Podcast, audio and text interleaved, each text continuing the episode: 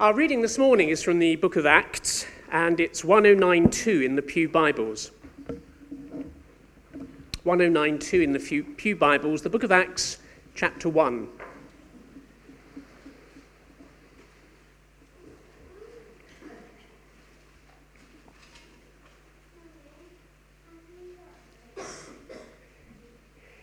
In my former book, Theophilus, I wrote about all that Jesus began to do and teach until the day he was taken up to heaven, after giving instructions through the Holy Spirit to the apostles he had chosen. After his suffering, he showed himself to these men and gave many convincing proofs that he was alive. He appeared to them over a period of forty days and spoke about the kingdom of God. On one occasion, while he was eating with them, he gave them this command.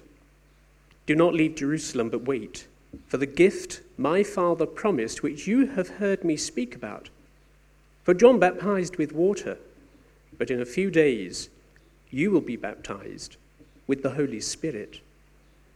So when they met together, they asked him, Lord, are you at this time going to restore the kingdom to Israel?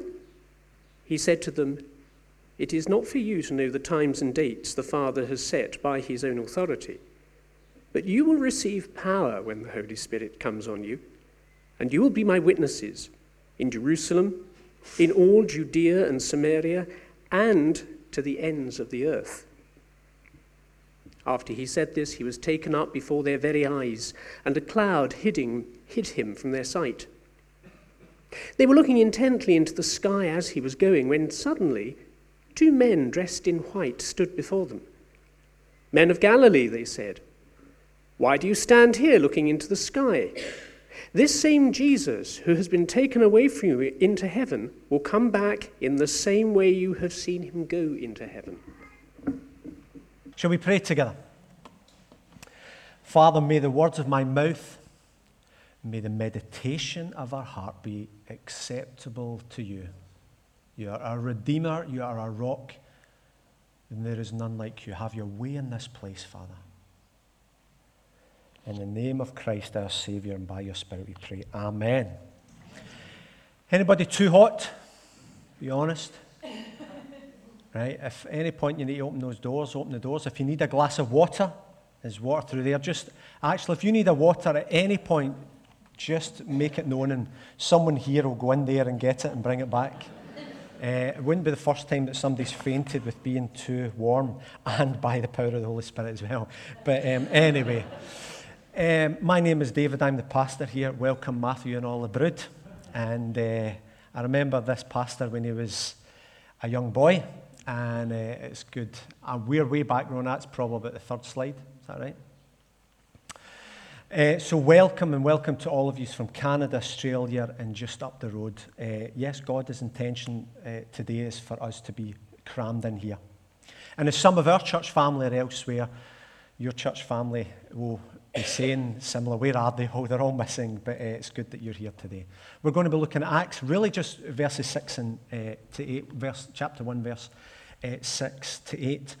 Um, Thursday was Ascension Day. I, I come from a tradition, charismatic Protestant, um, that really forgets and doesn't have these elements in our calendar, or certainly that was my experience. Although my wife, um, my, my in laws are all wonderful Anglicans, and so there's a richness there that I enjoyed. So, uh, Ascension Day and then Pentecost are very much in my mind these days. There is a, a national initiative going on just now called Thy Kingdom Come. I think it may have been Justin Welby that kicked it off.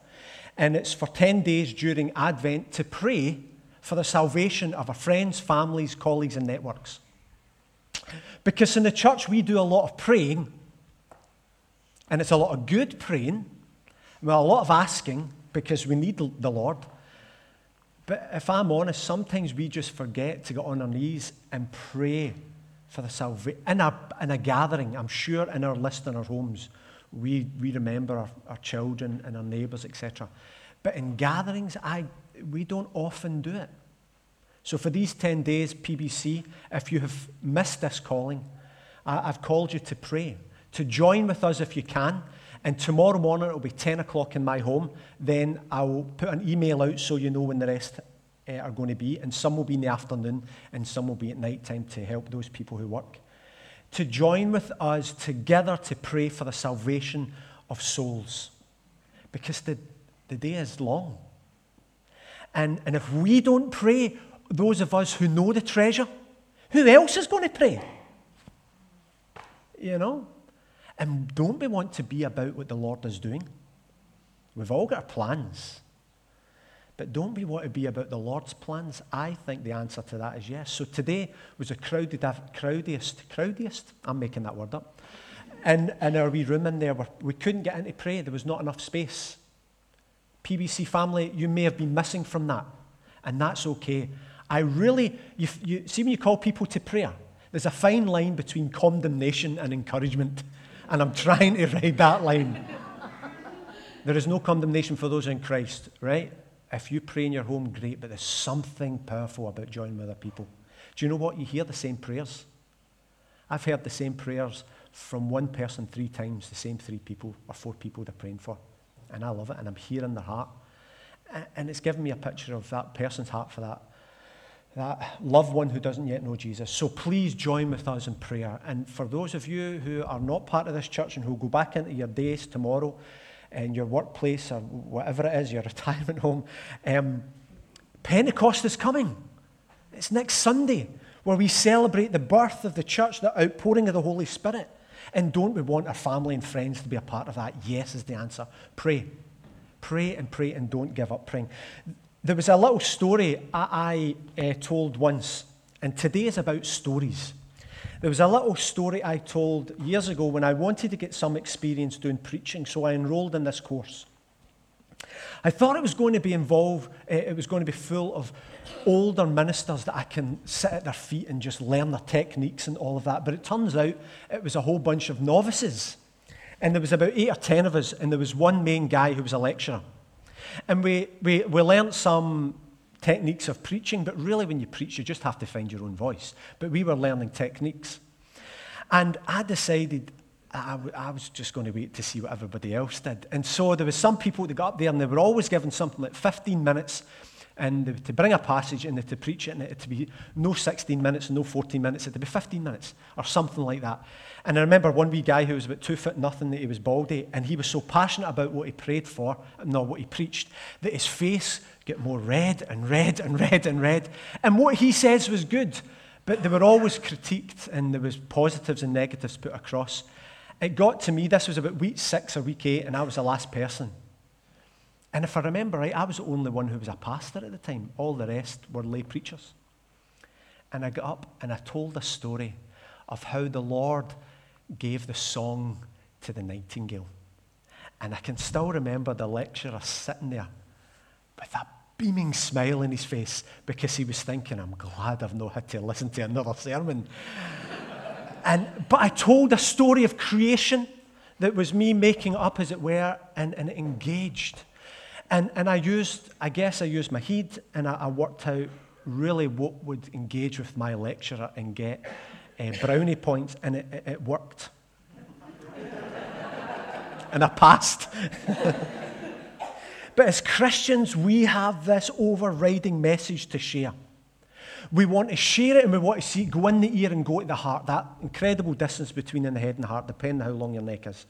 And we don't want it to go in one ear and out the other. But more often than not, we see that for those of you who've shared the truth of the gospel with your neighbours, your friends, your family, your networks, and you've just not seen that transformation. You know what I mean. And the question is how do we do that? How do we share this message? How do we bring about change? And I want to just encourage you as we look at three verses briefly, is to tell your story. My story is so much different from Sally Bennett's story. So much different. But we share the same story, just told that bit differently. And with Matthew, I know some of his story, but I don't, I don't walk his story. He walks his own. But we have the same Lord who meets us where we are. So I want to encourage us not to put on white gloves, paint a face, and do all that sort of stuff. Let me tell you about Jesus. I'm not saying that. But in our own way, just walking with people and articulating the important things in a way that it's, it sounds authentic because it comes out of our mouth and out of our experience. We want it. There's lots of stories out there. We are clambering to, to be heard in our world with the stories and worldviews and truths. And we are just one in this huge, big marketplace. But isn't it incredible that around about two thirds of our Holy Bible is narration, it's story? So the resurrection is the pivotal part of that story. It's the pivotal part of the message which we have heard and believe. Paul the apostle points this out when he speaks about the gospel in 1 Corinthians chapter 15. I don't I've not put in this. I have. Christ is risen. He's risen indeed. Right, I'm just putting that up there.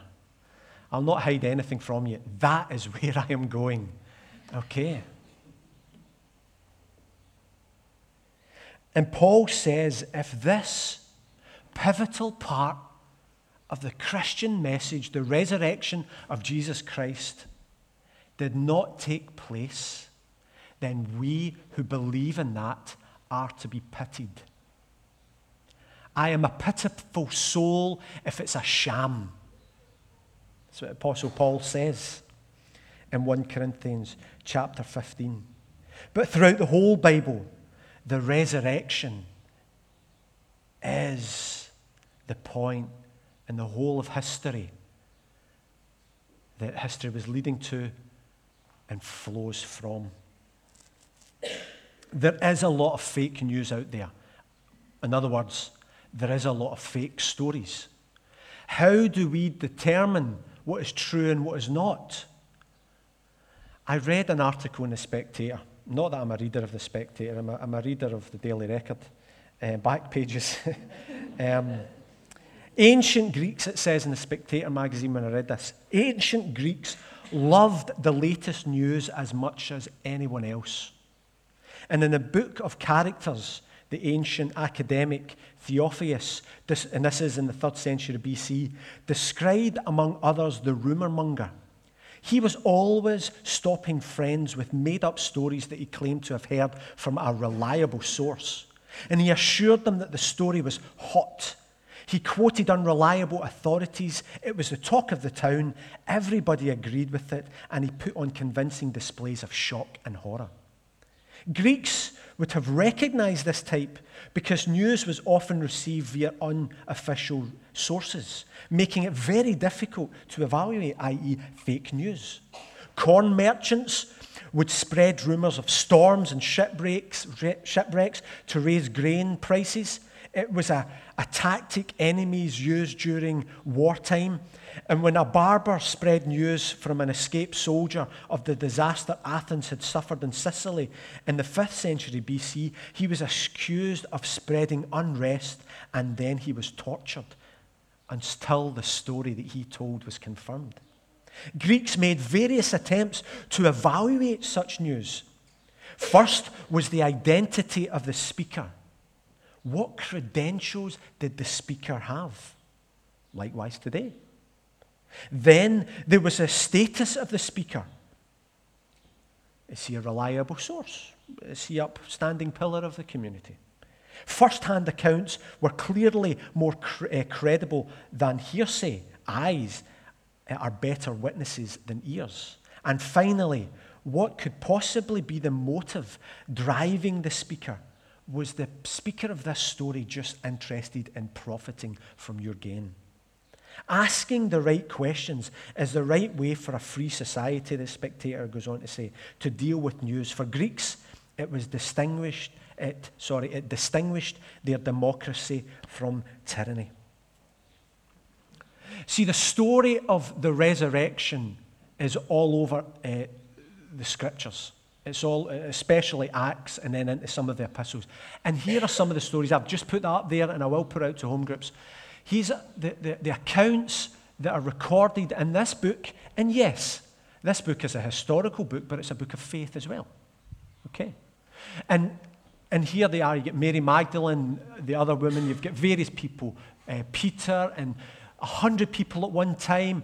Various times, Jesus his half brother James. That's uh, mentioned in 1 Corinthians 15, verse 7.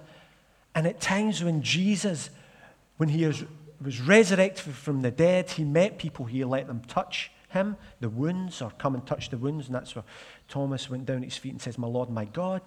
And he cooked for them and he ate with them. This historical book, which is probably one of the most examined books ever, and it is the top of the bestsellers list, always has been, always will be, is a book of faith. So as you read these historical accounts, it is a matter of do you believe it or do you not? Is the source reliable? Is it not? The people who claim to believe and be transformed with the truth that comes from, from this word, are they good people or bad people? Are they into me for something or is it genuine? But we who have believed and who pore over the scriptures, we take these as historical accounts and facts. But the greatest proof we have of Jesus' resurrection is the confidence that these disciples had in it being true. You see these men of God in particular being bold to the point of becoming martyrs. Whereas only weeks earlier, we know the story, and I'm just reminding us to remind us. We know the stories of how they denied Jesus, they ran away from Jesus, some of them half naked and yet, in a period of 40 days, or yeah, 40 days, and then waiting that 10 days between Ascension and Pentecost, in that period, they were transformed to such an extent that what they believed and shared did and continues to change the world. They turned the world upside down. And now we are part of that story. And it's as if me as an older pastor passing to Matthew, who's slightly younger than me, and saying, Now it's your shot. And as I says to my discipleship guys two weeks ago, as we were meeting up at uh, Moulin uh, Moors, you guys should be running the church. Where is the calling for you and the character and the gifts for you to run the church? Let's not leave it to those who are retired. The story passes on to us irrespective of what age or what background, because we all share in the one Lord. And so you see this proof of the resurrection of Jesus, most notably in the lives of the transformed disciples. That's part of the story, the historical part that we uh, believe in. Now we're going to turn to the text. There we go. Let's read verse 6.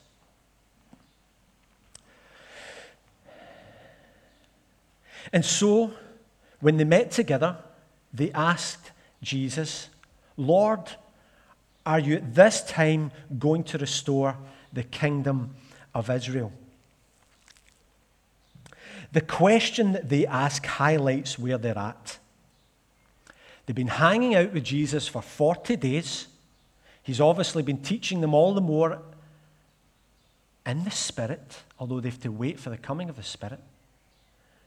And in that 40 days, they are being transformed from people who ran away from Jesus, who are well up for what Jesus is all about.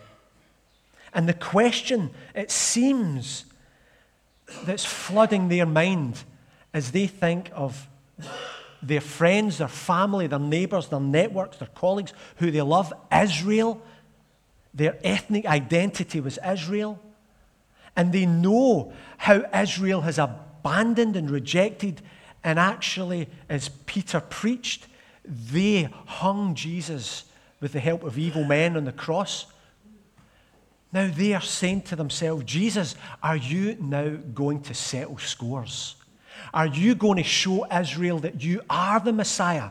And by showing them that you are the Messiah, come in all your power and all your victory and get, um, get even with those who did wrong to you. Lord, at this time, are you going to restore the kingdom of heaven? Because a great injustice happened when they hung you on the cross. But we know that you are the Messiah because you have risen from the dead. We have seen it and, and touched you. We've seen it with our own eyes. Now, Lord, are you going to take your revenge? Are you going to establish your kingdom here as the great high Messiah warrior king? That's, where they're at. Are you going to judge those who need to be judged? Are you going to demonstrate to Israel, who rejected you, that you were right all along and you're going to establish a kingdom?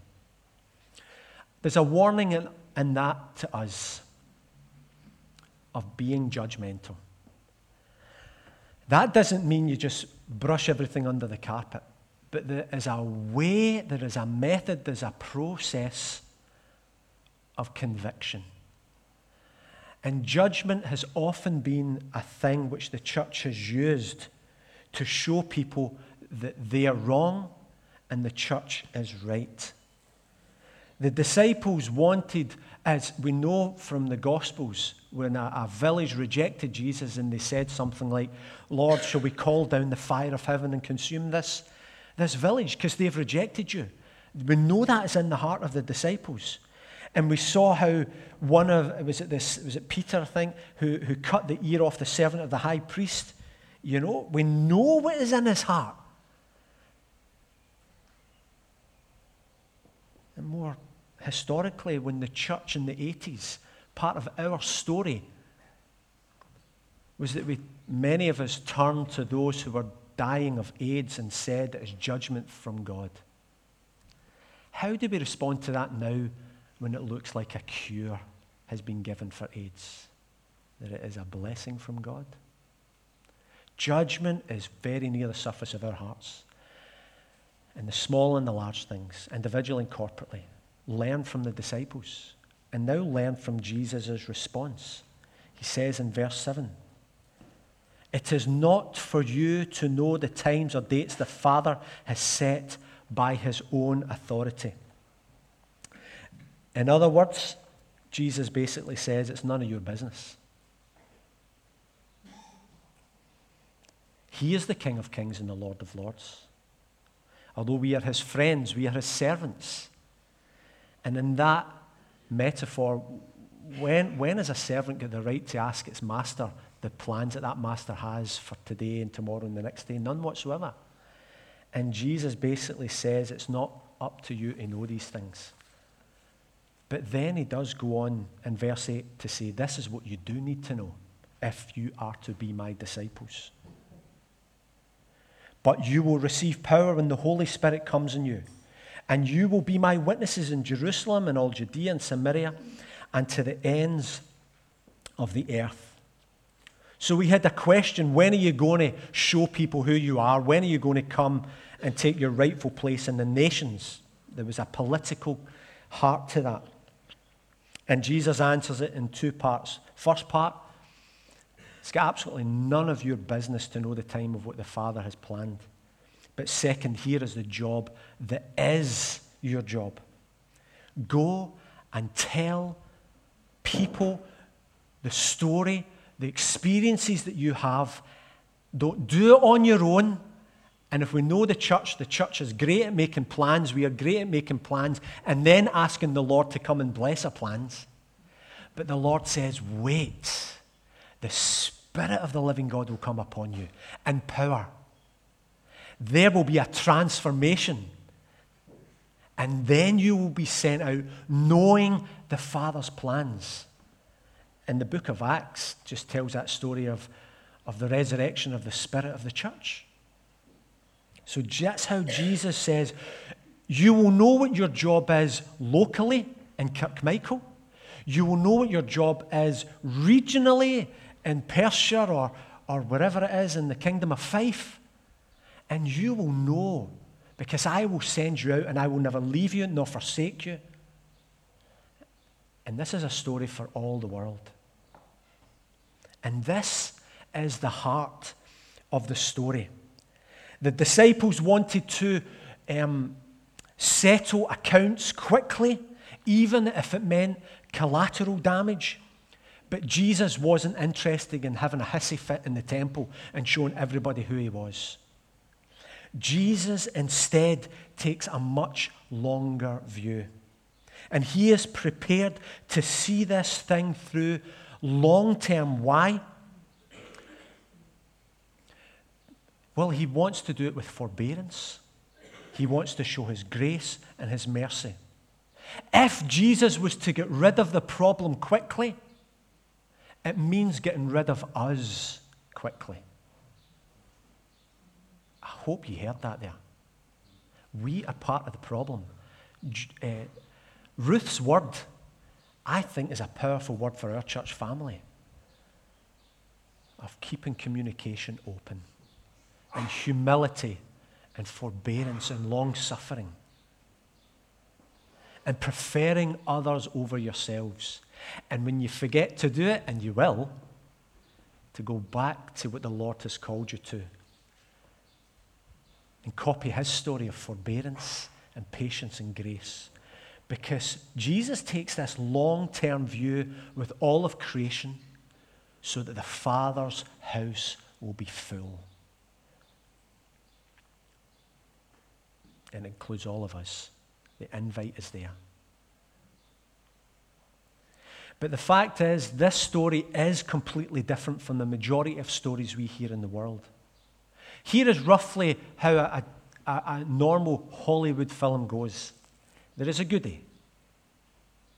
He gets beat up with the baddies. There's a huge injustice. It's that wee point in the film that dips down, and you know that it's going to come up again. And it does. Somehow he regains his position, his strength, whether it's a Marvel movie or it's a chick flick or whatever it is. And what does he go and do? Well, he goes and faces up to the muscle and he deals with the muscle, the big brutes, before he gets to the real baddie. That's me just summed up a James Bond movie for the last six or seven or eight or nine. And they all live happily ever after. Here's Jesus' story. After the, the majority of that happens, he, the resurrection happens. And he's ascended to the Father, given the place of authority and his enemies are a footstool underneath his feet until the Father says, It is time. And in this period of the Acts, in this period of, of the Spirit of the church, Jesus is going looking for those who have done him wrong to show them grace and mercy and a future. That's the story that we are a part of. I know for a fact it's my story. And he comes to me every day. In fact, he never comes to me and we don't need to ask the Lord and, to come into our presence. We have a choice to come into His presence. That's the truth. And every day we have got a choice of entering into that story of forbearance, of patience, of love, of restitution, and all of these wonderful, wonderful descriptives. And this is the heart of the story. And I'm going to finish off with this. So if the disciples were to write the story, it would have been a short story. However, Jesus is writing the story, and the whole world will not be able to contain that story. And that's me paraphrasing John 21.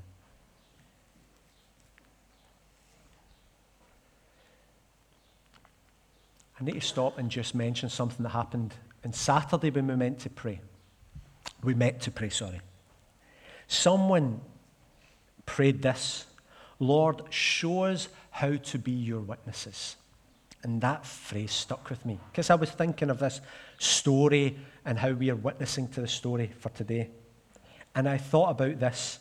Maybe the prayer could have been, not should have been, but could have been lead us and empower us to be your witnesses, just as Jesus said there. But wait for the Holy Spirit. You will receive the Holy Spirit when He comes in you, and you will be my witnesses. Maybe our prayer every day should be Lord, would you empower me to be your witness? I am willing, I'm up for the task to share that. Help me to do that. Because the truth is, we know the story, right? We, we know, the, you know, all of the, for instance, here's some scripture. I'll, I'll mention some of them. Here's the story from Mark 10. The Son of Man came not to be served, but to serve and to give his ransom for many. Romans 5. God shows his love for us and that while we were still sinners, Christ died for us. 2 Corinthians, worth reading. For our, sa- for our sake, he made him to be sin, Jesus to be sin, who knew no sin, so that in Jesus we might become the righteousness of God. That's part of my story and our story. In 1 Timothy, the saying is truth, truth, truth trustworthy and deserving of full acceptance that Jesus Christ came that the world uh, to, into the world to save sinners to whom I am the foremost. We know this story. We know the gospel. For those of us who've got grayer hair than me and who've been in churches most of their life, you've heard it and you know it. You don't need anyone else to show you or to explain it to you. And we actually know how to witness. Jesus says, If you hold on to my teaching, you're really my disciples. Then you will know the truth, and the truth will set you free. So abide in him. Do as he commands. Love one another. Follow Jesus. Take up your cross daily, and you will hear his voice and know what to do. So I believe the vast majority of people in here have accepted the story. You know the story. And actually, you do know how to be witnesses. The important thing is being empowered to tell your story. I sat, get my hair cut on Friday, and spoke to my hairdresser who said, I've heard about your church. Listen to this, I thought this was funny. Your church is rock and roll. Now, I, I tried to say, well, have you been to a Hillsong church before? You, you know, we're just this wee quaint, quirky, you know. But he was saying, well, I've heard stories about your church. My hairdresser has got a husband. He's gay. He's got a husband. And he's been at Pitlochry I don't know how long. Three months. But he's heard stories about God's people. Not from my mouth, but from people who don't come to this church. Here's another story he says. I heard it from someone that if they were ever to go to a church, they would go to your church. Do you know why? And this is to encourage us all because we're out there witnessing. We're living our lives, Nev. You know how it is to be led as a witness. We're living our lives, Jean. And in that living our lives, abiding in Christ, empowered by the Holy Spirit, people are noticing something they may not say, but they're noticing. And it's up to us to remain in Him. Continue to tell the story, sometimes in word. I didn't go on to share the gospel with my hairdresser. No, I didn't. But what I did do was I answered his questions. I spoke some more. I laughed at the quote about being a rock and roll church. And, uh, and I left it until the next time because the Lord is into it for the long haul. But the days are drawn, whatever the phrase is. The day is coming when the Father will say enough. So pray. Join us in prayer. Pray yourselves wherever you are.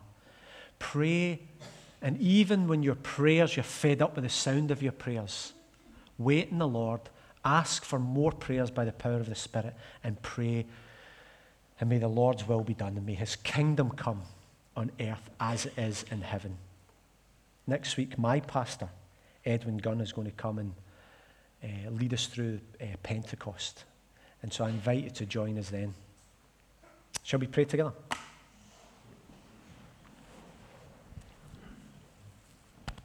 So thank you, Father, for your goodness to us.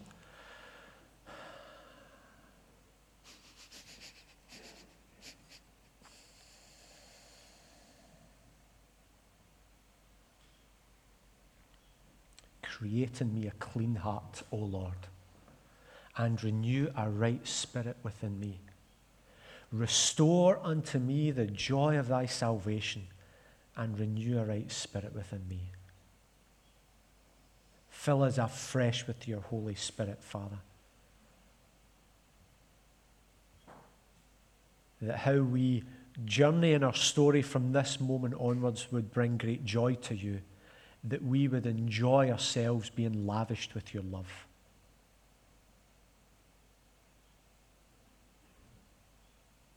And I pray that you would increase the stories that we have to tell stories of transformation, stories of hope, stories of families being united and complete in your kingdom.